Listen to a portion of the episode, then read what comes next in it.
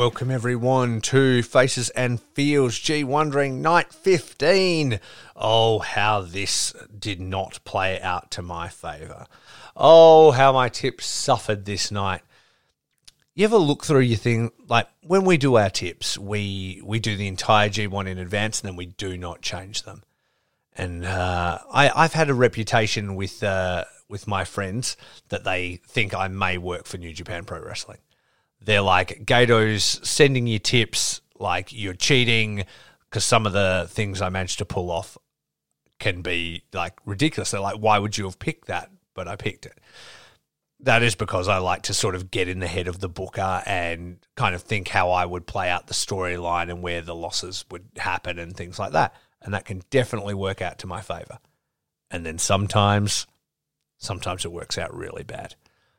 Sometimes, as I've mentioned 100 times in these last 15 episodes, you forget that Hirooki Goto is a human being and you don't even tip him for anything because when you're messing around with your tips on the last day, you move a few too many and he's only got one win. But that wasn't the case. This was Block A. And I completely cooked the bed. So it began with Will Ospreay versus Jeff Cobb. Seems pretty smart, right? Jeff Cobb's in from Ring of Honor. Nobody really cares about him. He'll pick up a couple of wins, spoil a couple of things. You don't really expect him to go ahead and essentially spoil your newest kind of hottest, gaijin toy, basically. Will's on kind of a big tear right now. I was thinking he'd be picking up lots of wins, if not maybe even getting close to winning. And I know Jeff has beaten him before, and I was kind of like, oh, this would be a good opportunity to get that win back. I can't remember if he has or not, but I knew that Jeff held at least one win of him. Ospreay's the New Japan boy, surely. Wrong. Smashed. And I'm like, oh, man, what? And then I look at my next tip, and I'm like, was I literally smoking crack? Kota Ibushi versus Yujiro Takahashi. Guess who picked the pimp? This dickhead right here. In my mind, when I was going through it, when you're thinking of it, I'm like, okay, so you just probably going to be like the shithousery of Block A. He'll have Jado with him. Master Heat is throwing around the cane. He's going to get some stupid upset losses. Ibushi's got to take a couple throughout the tour, but obviously he's going to pick up some real big wins too. So I'm like, he's going to get upset by somebody you wouldn't expect. Maybe there's some, bullshit, some shithousery, and then that leads to, a bit of drama with Bullet Club and stuff like that. Wrong. Smashes him. I'm like, oh, no. Even when I knew, like, the start of the match, because obviously I didn't expect Yuge to also have gone the entire tournament, like, on this massive losing streak. I'm like, there's no way he's getting this. And that was the case. Then there was Taiji versus Shingo, and man, I'd like to say I've never cheered harder for Shingo in my life. I mean for Taiji in my life. That's not true. I've gone mental over him a couple of times in this tournament. But that match, I was going literally crazy. And yeah, my boy managed to pull it through.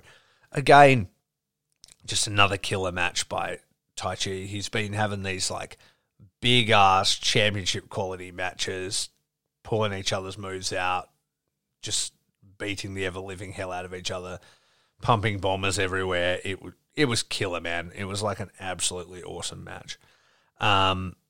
After that was Jay White versus Suzuki. I had picked Suzuki for much of the same reasons that I picked Yuge to go over Ibushi. I was thinking Suzuki's the never champion, Jay's got to take a couple of losses. Maybe it's to somebody credible. Suzuki can't be losing too much because he's rightfully anybody that beats him sort of going to get a shot at that never title. Jay's probably not going to be interested in it. So I thought, it could be a good opportunity. No, wrong. Jay beats him.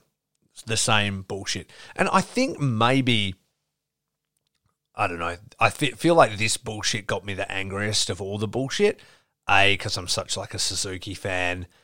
B, because I'd picked him to win so hard. C, I was like, okay, can we just think of something else? besides like Red Shoes getting knocked over and distracted and then a ball shot.